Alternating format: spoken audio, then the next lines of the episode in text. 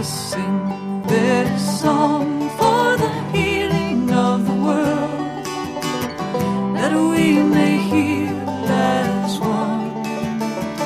With every voice, with every song, we will move this world along, and our lives will feel the echo of our healing. Welcome to Spirit in Action.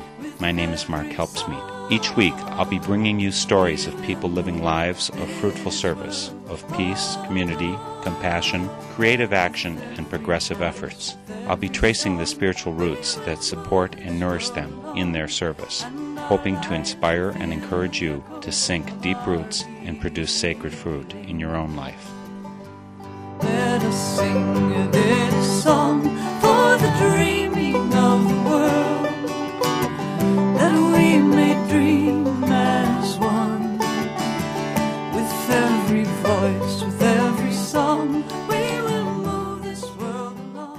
Today, for Spirit in Action, we'll be speaking with a fine and passionate writer on a mission, Larry Tye. His recent book is Satchel The Life and Times of an American Legend, and it's perfect for our consideration during Black History Month. Satchel Paige was a trailblazer in the times when African Americans were segregated from whites in their neighborhoods, schools, drinking fountains, and on the ball field. Larry Tye tells the story of Satchel Paige with the feeling of a gripping adventure, but with the careful documentation of a thorough biographer. Larry is an award winning journalist at the Boston Globe, and he joins us today from Boston. Larry, I'm delighted to have you here today for Spirit in Action. I'm delighted to be with you. Your latest book is Satchel, although I understand there's another one that's uh, coming off the presses very soon. Satchel, The Life and Times of an American Legend. I'm afraid for some of our younger listeners, they may not be totally keyed into who Satchel Paige was. Why don't you give us an overview of Satchel Paige and his life and his place in baseball? Sure, there are two different parts of his life that I focus on, and I'll tell you about both of them. One is Satchel Paige, the baseball player, and he may have been the greatest pitcher ever to pick up a baseball. What is sure is that he pitched for more fans in more ballparks over more years with more flair than any pitcher has ever done in the 150 year history of baseball. And he did that mainly in the shadow world of what was called then the Negro Leagues.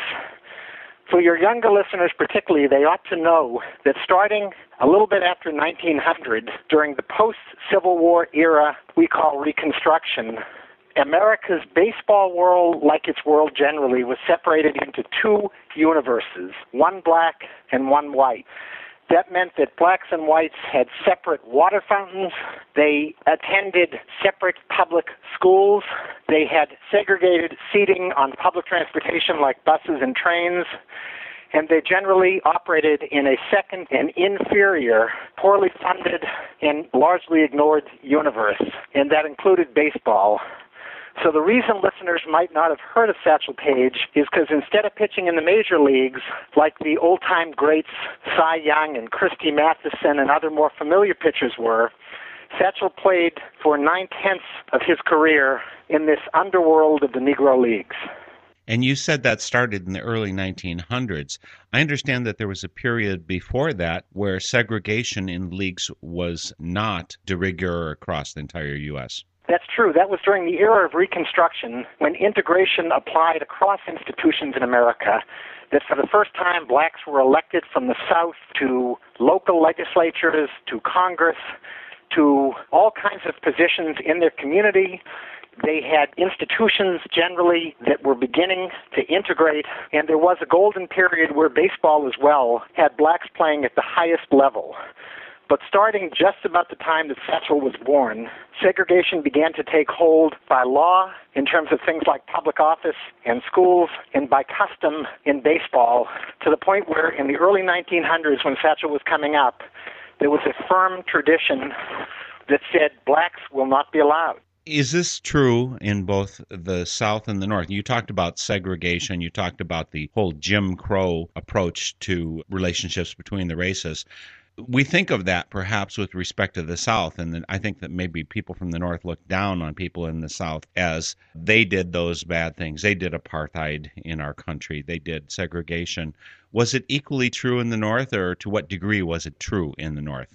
That's a very good question. We should not, as a northerner, I would be the first one to say, coming from a place like Boston, that we had our own deeply rooted racism and our own segregation. The difference was that generally in the North, it was segregation by practice, whereas in the South, it was segregation by law but one was no less insidious than the other. And while there were more blacks and there was more overt hostile segregation in the South, it was happening in the North as we saw in the busing crisis in Boston in the 1960s, and we saw in cities where racial violence erupted from Chicago and New York to across California.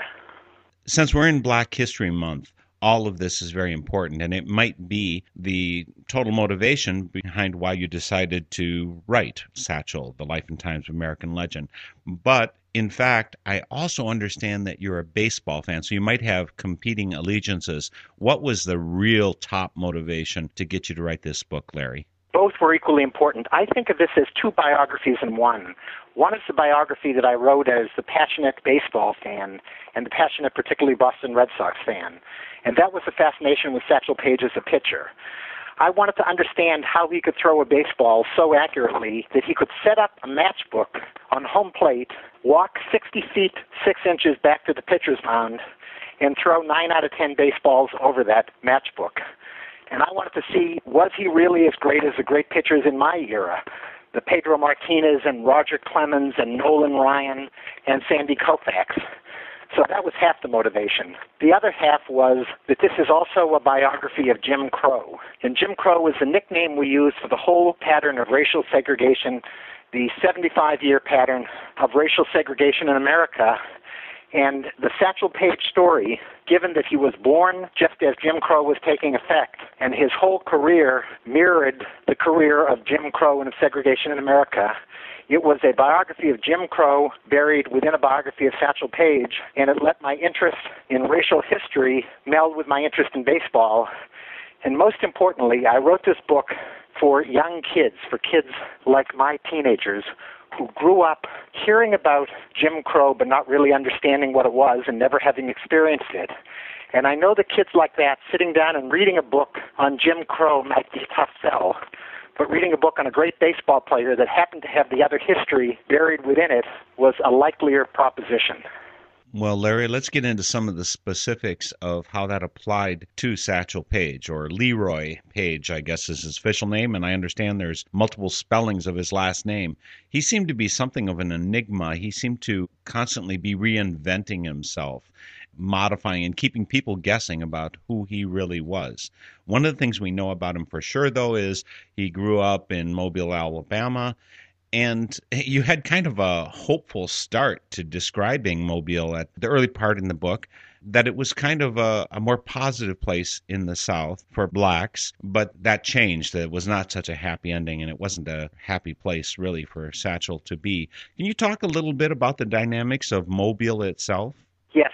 Mobile, Alabama is best described actually by envisioning standing in Mobile, and depending on what direction you're looking at, you're getting a sense of the two sides of Mobile. If you're looking out to the beautiful water and the Gulf Coast, you're seeing the Mobile that was looking out to the wider world and that defied a lot of the early racist instincts of the rest of Alabama and the Deep South. It had a history of more tolerance, it had a history of treating blacks, freed slaves, and others with more sympathy and understanding, and it seemed to pose a hopeful future for the city and maybe even for the state. But if you're turning and looking the other way, looking to the rest of Alabama, inland, you see the Mobile that ended up dominating. By 1906, the year that Satchel was born, Mobile was adopting the same racist laws, ensuring that blacks had to sit at the back of a bus and could only sit when there were seats enough for all the whites to be accommodated first, that they went to separate schools, that kids like Satchel had to go to the small and inadequate blacks only library, that generally the city gave way to the state and to the region's worst instincts and became part of this pattern of racial segregation that ensnared too much of America and all of the Deep South.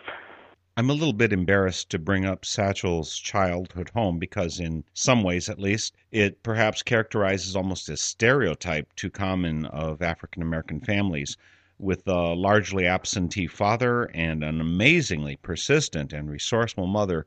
Can you flesh out that picture?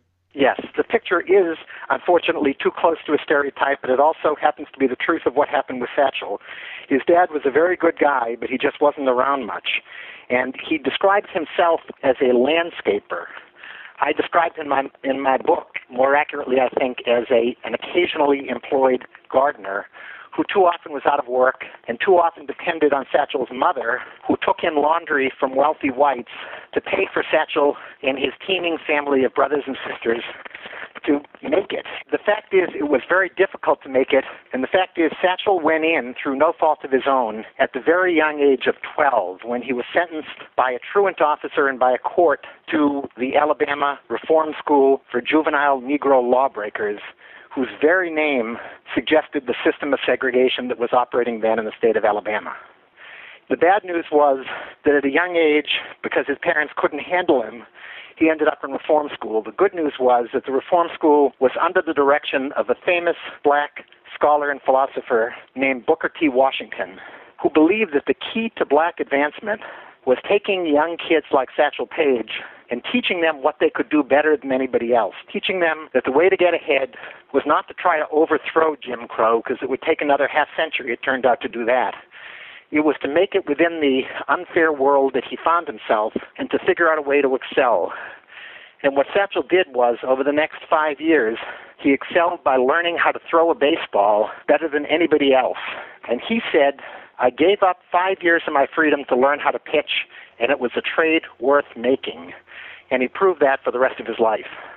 That's kind of surprising. I think so many young folks who go into reformatories, it really just starts a cycle of crime and, you know, it perpetuates itself. It puts them with other lawbreakers and so on. Booker T. Washington had an effect on this. I understand there's some women who, a group of women who were very influential in this place. Was Mount Meigs, which is what I believe it was called, was Mount Meigs uh, especially different in terms of all of these other places, reformatories, etc.? Mount Meigs, which was the location of this institution and what it became known as in shorthand, was different. It was different partly because of Booker T. Washington and the African American women of the era who made it their project to make sure this was more than a school for punishment, that it was a school for learning.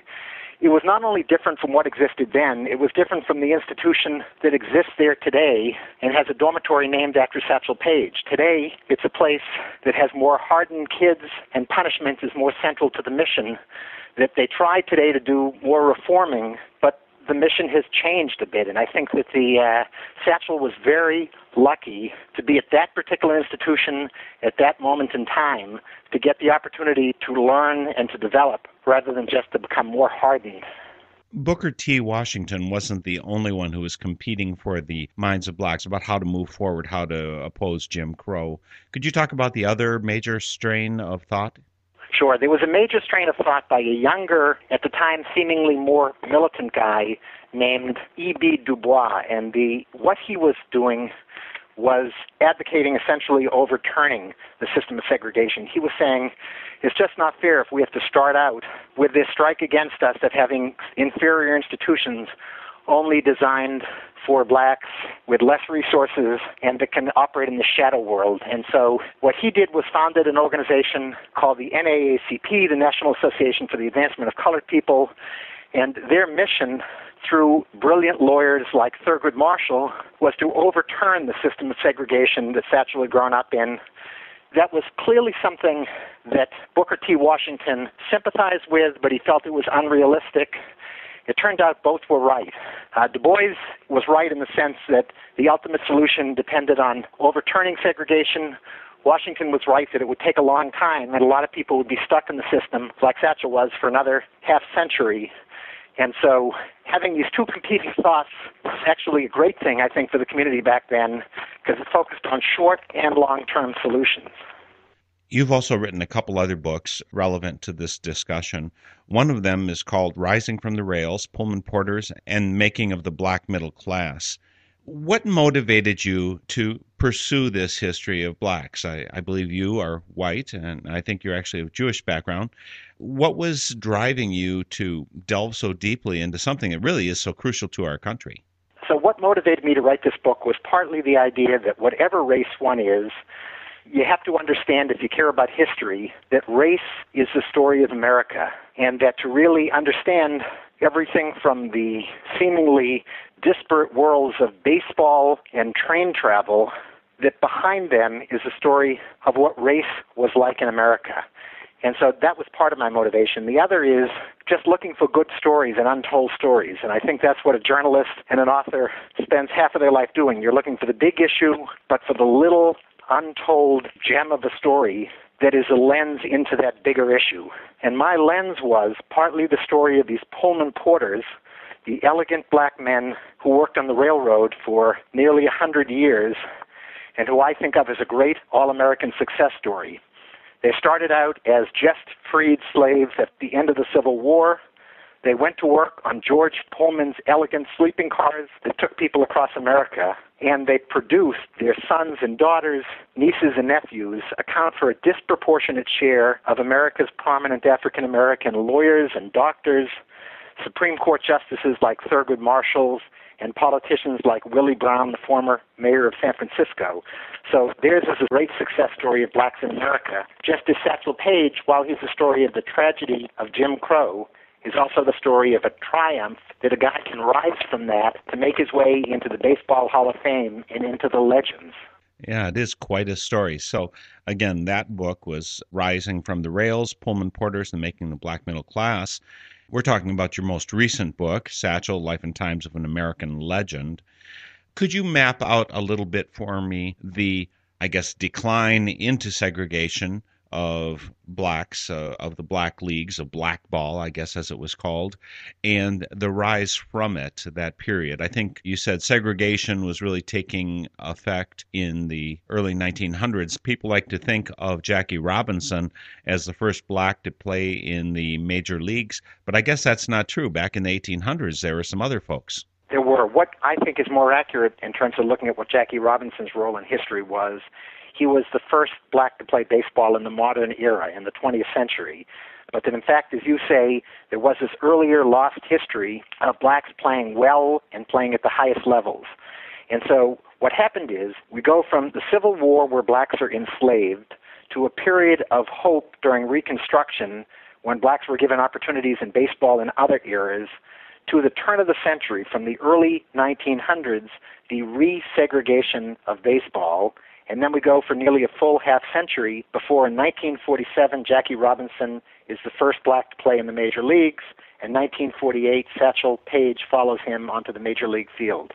And why is it that Jackie Robinson was the first one and not Leroy Satchel Paige? I mean, some points of view, surely Satchel was a more notable player. He had a established history. He had great appeal to a, a wide number of fans, both black and white. Why was it that Jackie Robinson was first?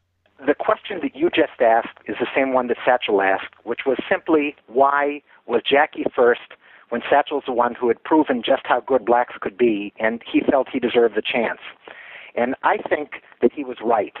That it was only because Jackie Robinson was the second string second baseman on an all black team called the Kansas City Monarchs, on Satchel Paige's Kansas City Monarchs, that was the only reason that Branch Rickey had ever heard of Jackie Robinson. He only played in the Negro Leagues for one year before Rickey signed him to play for the Brooklyn Dodgers farm team.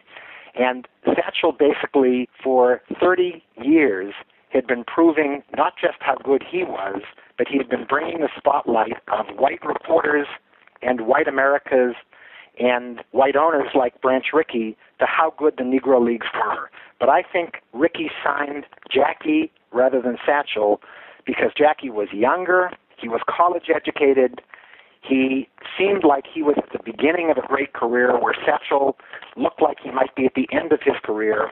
And most importantly to Rickey, Jackie Robinson would do and say what he told him to, and Satchel Paige wasn't going to do or say what anybody told him to. And I think Rickey didn't want to bring on a character. He wanted to bring on somebody who was younger and more malleable. Branch Rickey signed Jackie Robinson, and it took a year later and the manager who was willing to take a much greater risk, a guy named Bill Veeck, they had the courage to sign Satchel Paige, and Satchel never let him down. Another thing that perhaps uh, played in the decision, I suppose, is that Satchel was not exactly what you call he he didn't follow the numbers he didn't obey and i guess sometimes his behavior was a bit scandalous and branch rickey was not a person who was going to put up with scandalous he was not a person who condoned what some people might think of as immoral behavior that was a significant part of the issue wasn't it it was, and Branch Rickey was a teetotaler. He wanted somebody who was much more of a straight arrow, the way that Jackie Robinson was. Satchel Paige partly wasn't beyond carrying on with women. He wasn't beyond drinking. He lived a more freewheeling and some could say scandalous life. But I think he was a much more interesting character as well. He he was somebody who understood the history of blacks in baseball. He understood what it was like playing in front of white audiences. And I think if he had been signed, and this isn't based just on theory, it's based on what happened a year later when he was signed, he drew the biggest crowds that had ever filled most of these stadiums, whether it was in Chicago or in Cleveland or in New York. He filled up stadiums. He they actually broke turnstiles, and most importantly, whereas Jackie Robinson wasn't quite sure how to deal with the hostility and the racism that he encountered, Satchel Paige had spent 30 years dealing with that, and he was much better at defusing a lot of the tension. And I'm never going to take anything away from Jackie Robinson, and he deserves, and whatever I say, he's certainly always going to have his place in history. But I think Satchel Paige deserves a place alongside him. An old Negro leaguer who I interviewed was much more eloquent than I could ever be in capturing the roles of these two guys. And what he said was that it was Jackie Robinson who opened the door in baseball to the new racial reality. Jackie Robinson opened the door, but it was Satchel Paige who inserted the key. If you just tuned in, you're listening to Spirit in Action. I'm your host, Mark Helpsmeet. This is a Northern Spirit Radio production. Our website is northernspiritradio.org. On that site, you can hear six and a half years of archives. You can find links to our guests, like Larry Tye, who's with us today, speaking about Satchel, the life and times of an American legend. Also, on that site, you'll find a place to comment, and we love hearing back from you. Everything you feed back to us goes through my eyes and through my brain, and hopefully comes out my mouth as part of the improvement that we can make to Northern Spirit Radio. Again, we're speaking with Larry Tye. He's written a book, Satchel Life and Times of American Legend. It deals both with segregation and the whole history of what was called blackball, I understand at the time, the Negro Leagues of the era, of desegregation, of our emergence from Jim Crow, and the role that Satchel Paige played in that. Satchel Paige is not, I think, Larry, some kind of a simple character. It's really kind of hard to pin him down. He certainly was a winning character for many people. He drew the immense crowds that you mentioned but his character was he a drinker? Was he a smoker? In some ways he held up high ideals of what the young people should be like. But in his own personal life there are many things that clearly walked over that line of scandalous. For instance at one point i believe he was married at least to two women at once and he it wasn't clear whether he was being honest with either or both of them or or the public.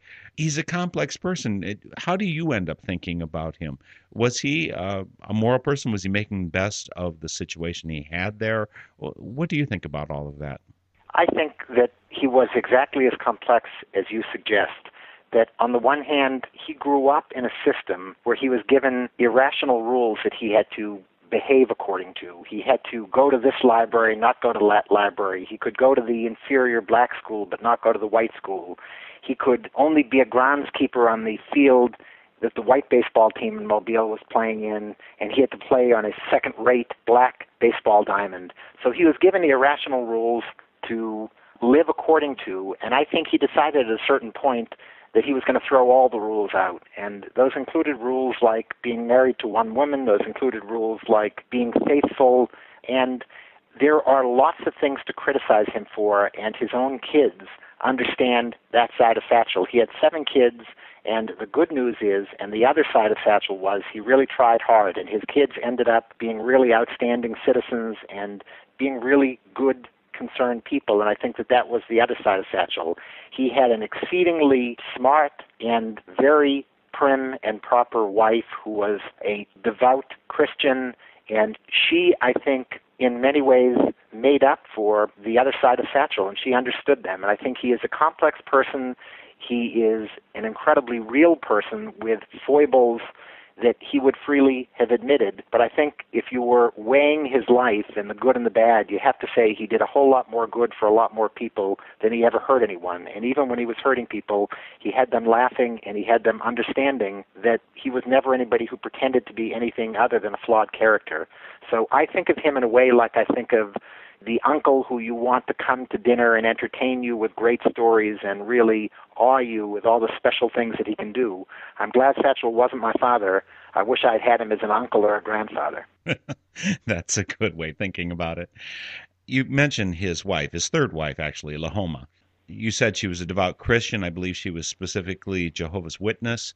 I think in some ways I saw echoes in her character of his mother, that in fact, I think he kind of attached to Lahoma, perhaps. I'm, I'm, sure that there's deep love of all sorts and all kinds of connection. But one of the elements I assumed was that somehow she provided a, a tether or maybe a way to keep him rooted and connected and making his life and the outcome of his life better.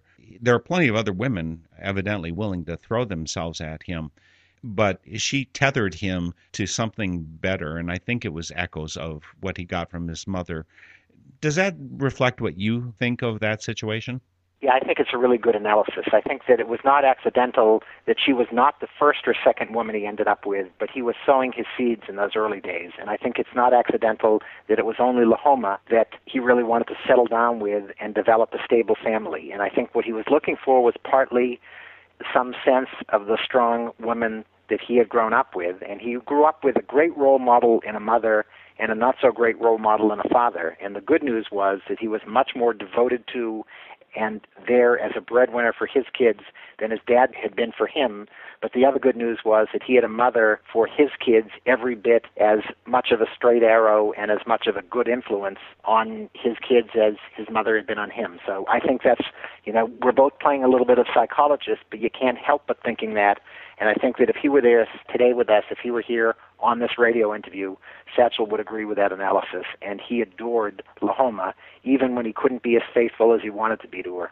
Well, he might admit it if he were here. On the other hand, he might spin some kind of a yarn. He evidently had quite a penchant for that. That he would, he, he kept people guessing on what year he was born, what what the birth date was, where he lived, where he went. I mean, he, he didn't want to get nailed down. It was kind of my impression of him. That's true. And if I said that he could be depended on to agree with us, then just for the point of being disagreeable, he would not agree with us. And I think what he was doing and I think, spinning all these legends about himself, it's extraordinary to me that when I went back and looked at all the claims that he made to have pitched 50 no hitters and 100 shutouts, and just to have done things that were seemingly beyond belief, as I went and researched every baseball fact and other things that he claimed for himself, I found that 80 to 90 percent of them were true, which raises the question why invent, why embellish 10 percent if you're threatening people's willingness to believe in your believability for the other 90% that you'd really done. And I think that he just couldn't help himself, that he was such a good storyteller, and he realized that while Babe Ruth had a million reporters following his exploits in Major League Baseball, and he couldn't lie about them. And it was all there, and, and his accomplishments were there in the record books. Satchel Paige had no record keepers because the Negro Leagues couldn't afford them for most of their games, and so he had to be out there fanning his own legend and creating his own mystery. And even over simple things that were easy to fact check, like what year and what day and what date he was born on, he would tell different stories because he felt that was creating a mystery about him and it was getting reporters to pay attention. And he wanted more than anything in the world not to be forgotten. And I think that in doing that, he fanned his legend to the point where when you tell people the name Satchel Paige, in addition to thinking of a great ball player, old timers think of fantasy and they think of is he really telling the truth? And a guy who just spun the stories about himself And that's fortunate because they were great stories, and it's unfortunate because, again, it takes away from the real factual accomplishment of all he did in his life. You may have mentioned this in the book, but I also thought that spinning those uh, stories, the the fantasy as you referred to it, that in part it helped him not be under the thumb of or accountable to segregation, to this control from above.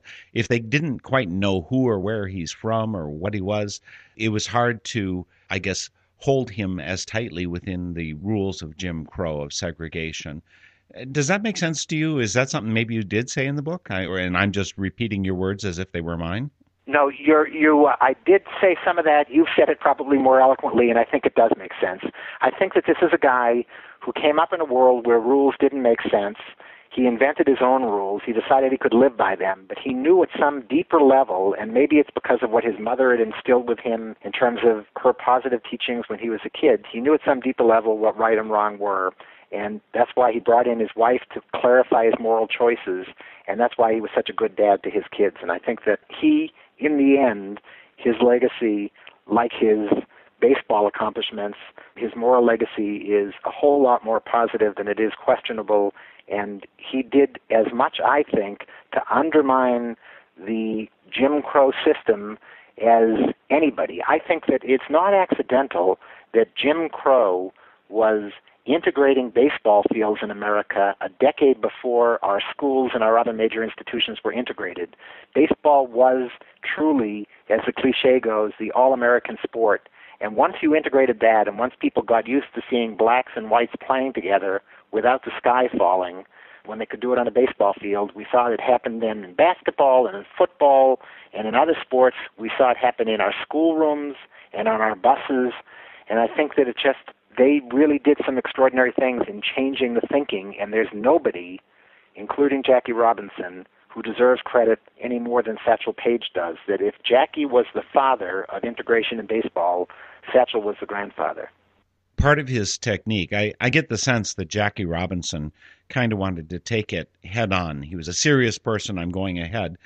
Satchel played with the system, I guess you will. He he he dodged around things. One of the things that he did, I understand, was you know strolling out to the plate, eh, kind of ambling, and he had a kind of a sometimes maybe a little bit clownish caricature that he was playing with. And I think that maybe that was part of the techniques that had to be used by blacks in this country to deal with segregation. It's a way to get around. If you took them head on, you were going to be shot, hung, all the horrible things that did happen.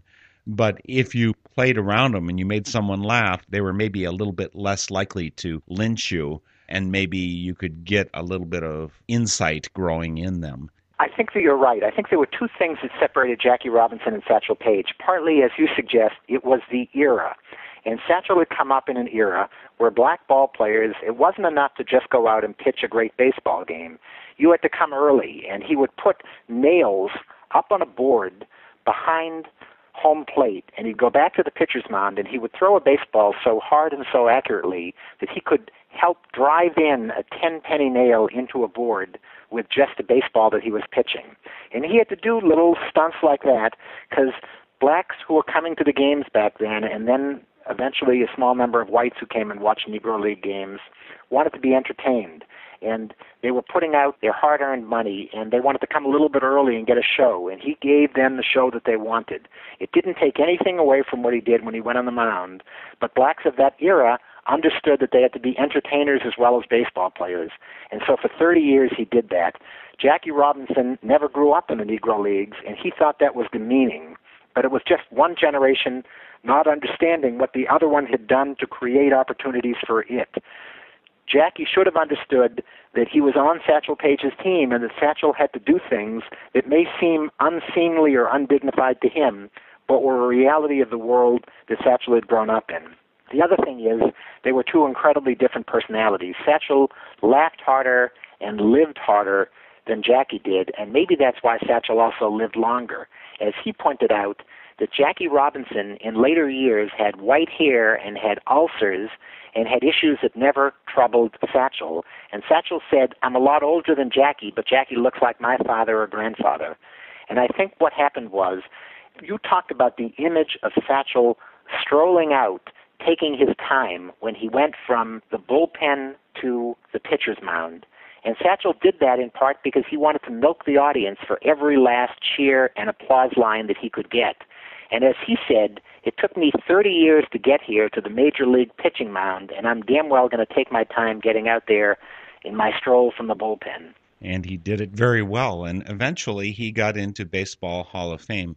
But my sense was that he felt very conflicted about the whole thing. I mean, of course, he's excited. He's he's pursued this for 30, 40, uh, I guess by the time he's actually in Baseball Hall of Fame. But I uh, understand that they wanted to create a separate hall for those who had played blackball, that those who were in the Negro leagues, they, they didn't want to have their trophies, their recognition in the same place with the whites. But that got turned around.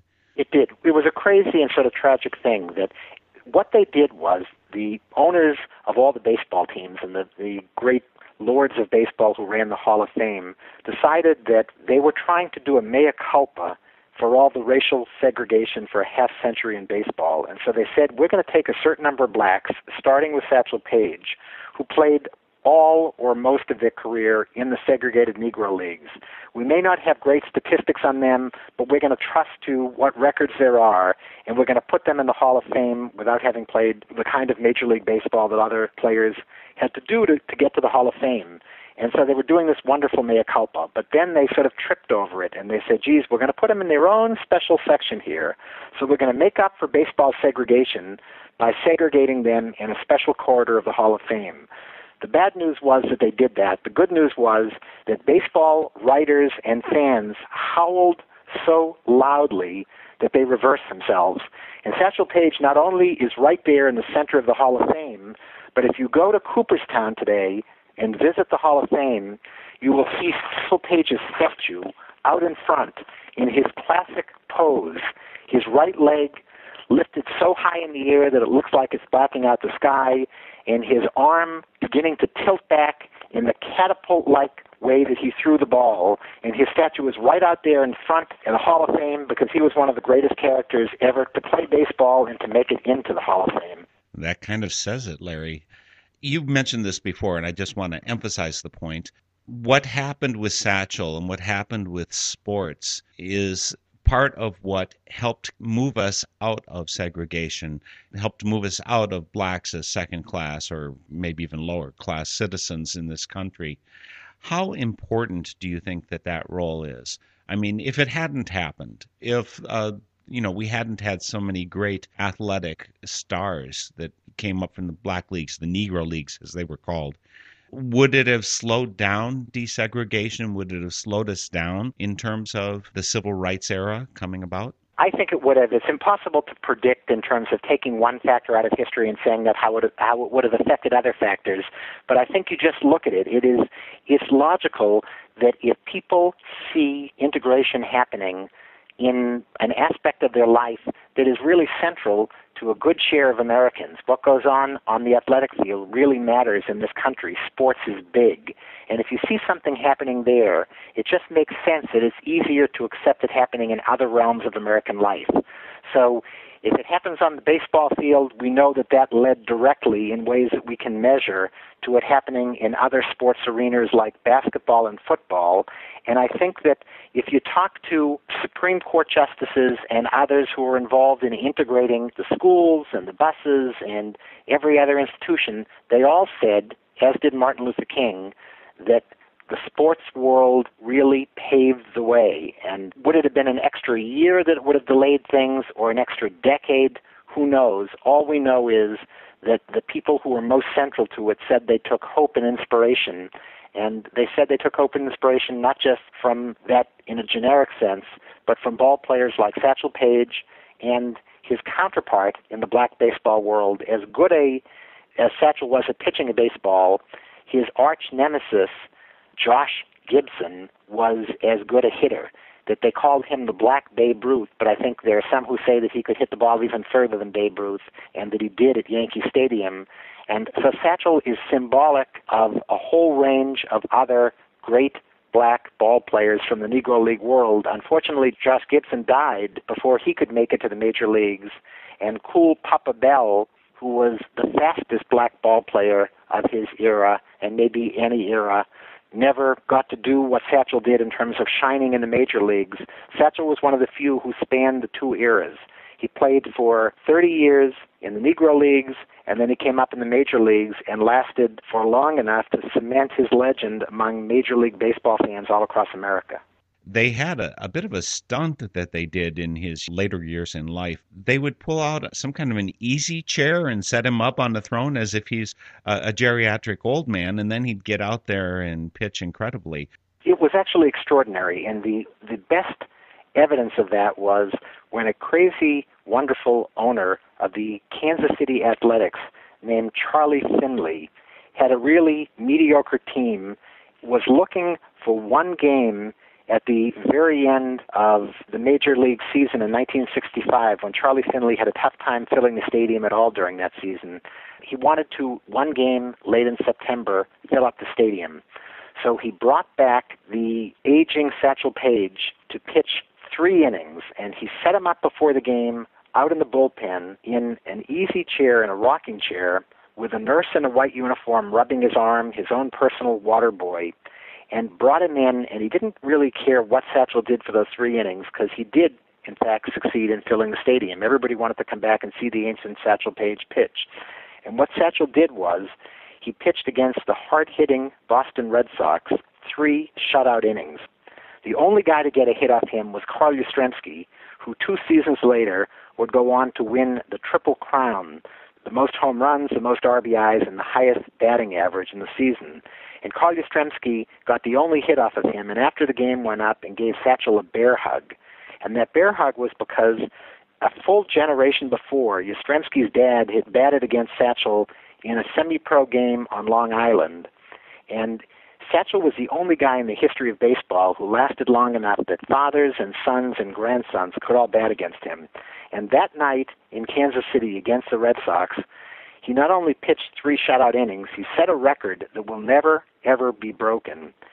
He set a record for being the oldest player in the history of baseball 59 years, 2 months, and 8 days old. And let me say that again 59 years. We think of guys like Roger Clemens or Nolan Ryan being ancient when they pitch into their mid 40s. And Satchel Paige came back at 59 and could throw well enough that he could shut out the Red Sox what had happened was he had had seven kids late in life, and to go out and earn money for his kids, the only way he really knew how to earn money was to go out and throw a baseball. So he kept doing it at the age when most people were sitting in rocking chairs, not just in the bullpen, but forever. There's a few more things I want to ask you, Larry, before we hang up. Because this is spirit in action that folks are listening to, and Satchel Paige played his important role of leading us to the fact that we weren't going to judge people on the color of their skin. And I think we've made tremendous progress on that, although there's still ways to go. Part of what we've covered in this interview has been what Satchel Paige did, but you, as his biographer, also are doing a work of spirit, in my opinion. And I just wanted to get some feel for your roots. I mean, obviously, you're a baseball lover. I understand you grew up Jewish, maybe are practicing now. What kind of role did those things play in what motivated you to do the book? Is this a, a spiritual or religious motivation behind this? What's the big picture for Larry Tye? To me, spirituality, I am uh, still very much interested in my faith, and I'm interested even more so in the morality behind that and the, and the sense of ethical standards. And I think that if you can combine two passions, it's like what we were talking about at the beginning. I have a passion for baseball, but I could have gone out and picked any white ball player and told a story just about baseball. And it was looking for a story that was about something more than just the fantasy world of baseball. It was looking for a story that was a little bit about what mattered in America in terms of moral and spiritual issues. And I think the story of race combined with the story of baseball really takes those two elements and cements them together. So to me, this is an appropriate story to be talking about on a show that is all about spirit. And spirituality is all about depth of feeling and depth of moral commitment. And that's what Satchel Paige had, and that's what I think that the whole transformation we've had racially in our society. We're not where we ought to be, and even baseball isn't where it once was and where it ought to be. In Satchel Paige's sort of post integration era, we got to the point where 30% of baseball was made up professional baseball is made up of black ball players, and today we're back below 10%. And I think we have to keep asking, even in an escape world, and a fantasy world like baseball, these important spiritual and moral questions, which include what's happening today? Is all that we were talking about in racial progress continuing? But generally, Satchel Paige to me is a good news story. It's an uplifting story, and it's a success story that we spend an awful lot of time in America looking at depressing and downbeat stories. And I think there are out there great, uplifting, spiritually and morally, stories like Satchel Paige's, and that's what I was having fun celebrating with this book. It's a great celebration. I've got one last question, and this comes from my location. I live in Eau Claire, Wisconsin, and that's where Northern Spirit Radio starts out from as it spreads across the country and the world. We have our own little piece of history. Hank Aaron, on his way up, he really started here in Eau Claire, Wisconsin. And so we've got our own little piece. And this emergence of these stunning athletes that we have, the ones that were kept out of professional ball, kept away from larger audiences by segregation another northern city that played a role in this, and again, I'm trying to, uh, I think I'm putting in kudos here for maybe the Midwest. Bismarck, North Dakota, of all of the unlikely places where integration happened, Bismarck, North Dakota was one of them. I mean, we can understand over in California, the California leagues evidently did this well before the rest of the country. But Bismarck, isn't there something wonderful about this Midwest sentiment that led at least a few examples of where integration could happen? I think it's brilliant. I think the idea that Satchel Paige played some of his best baseball and some of his most celebrated baseball, the idea of doing it in a place like Bismarck, which had a handful of blacks and wasn't quite sure what black America was all about, it embraced this integrated baseball long before the major leagues did, and it played celebrated baseball. They ended up in Denver at the Denver Post Tournament. There were lots of places in the heartland of America where there were very few blacks that had really welcomed any kind of baseball, and particularly baseball that brought in great black ball players. And Satchel had a blast there in Bismarck, North Dakota. And you mentioned Hank Aaron. Hank Aaron came from the same city, Mobile, Alabama, that Satchel did. And Satchel grew up with Hank Aaron's dad and ended up in his later years when he was a short time pitching coach for the Atlanta Braves, ended up coaching and pitching against Hank Aaron. And there's no part of America, but most notably the Midwest, that aren't part of this great success story because Satchel Paige played baseball in the South and in the Northeast. He played in the winters in California, and he played a good part of his career in towns all across the Midwest, farming communities and other places that embraced him and that gave him a chance to earn a living as well as make a name. It is a great success story. I understand that you have another book coming up. Um, actually, I have two books. Um, one of them is done and is due out just before Father's Day, and it's a biography of another great Midwestern American hero, and his name is Superman. And it's a book that looks at why we embrace the heroes we do by looking at the longest lasting of all our heroes, Superman. And then I'm working, just started working for the same publisher, Random House, on a book on a hero of mine when I was growing up, and his name is Robert F. Kennedy. Wow, some great books coming up. I'm sure we'll keep in touch with you, Larry. We've been speaking with Larry Tye, author of Satchel, The Life and Times of an American Legend. He's also author of Rising from the Rails, Pullman Porters and the Making of the Black Middle Class, He's also another book, Father of Spin, Edward Bernays, and The Birth of Public Relations. All a number of great books, Larry, and you seem to be able to combine inspirational visions of people. Your writing is so very easy. It's I didn't have the sense of reading a textbook. I had the sense of reading an adventure, yet all the facts and the documentation are there. It was a great thrill for me to read Satchel, and it was great to have you here today for Spirit in Action. I really appreciate your giving me the time to talk about these, and I wish you and your listeners great luck. We'll take you out for today's Spirit in Action with a relevant song by one of my favorites, John McCutcheon, and it's from his CD, Sermon on the Mound. All baseball related songs, and this one is about Jackie Robinson, and it mentions his teammate, Pee Wee Reese, who stood by him through the worst of the abuse Jackie received as the lightning rod for the integration of the big leagues. So we'll hear part of Cross That Line by John McCutcheon. Let's meet here next week for Spirit in Action. He was a child of the South. Learn, stand your ground and shut your mouth. You bear your crosses every day. Your fingers caked in Georgia clay. Another child, southern grown. Learn, stand your ground, defend your own. Grow up learning wrong from right. You grow up learning black from white. The world's apart, the season turns. Deep inside, the fire burns. Who knows the place? Who knows the time? When you are moved to cross that line.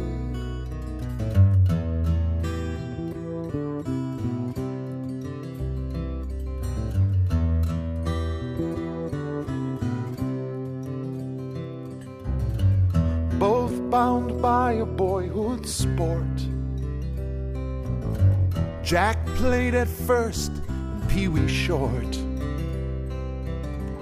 That day they met on Brooklyn's field. Their histories never seemed so real. One saw the other take the throws. He saw the spikes, he saw the blows. He knew the promise that was made. He knew the price the other paid. And worlds apart, the season turns. Deep inside, that fire burns. Who knows the place? Who knows the time? When you are moved to cross that line.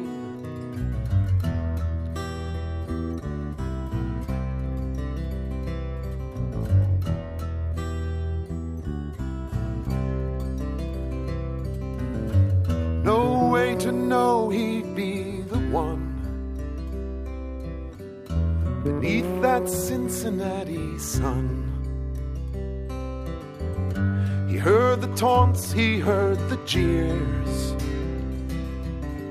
He felt the burden of the years.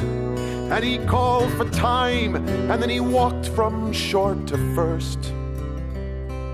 Stood and faced the man who'd faced the worst. Then these two children of the South, arm in arm, stood their ground and shut the mouths. Worlds apart, the season turns. Deep inside, that fire burns. Who knows the place? Who knows the time? When you are moved to cross that line. When worlds apart, the season turns. Deep inside, that fire burns. Who knows the place? Who knows the time? When you are moved to cross that line.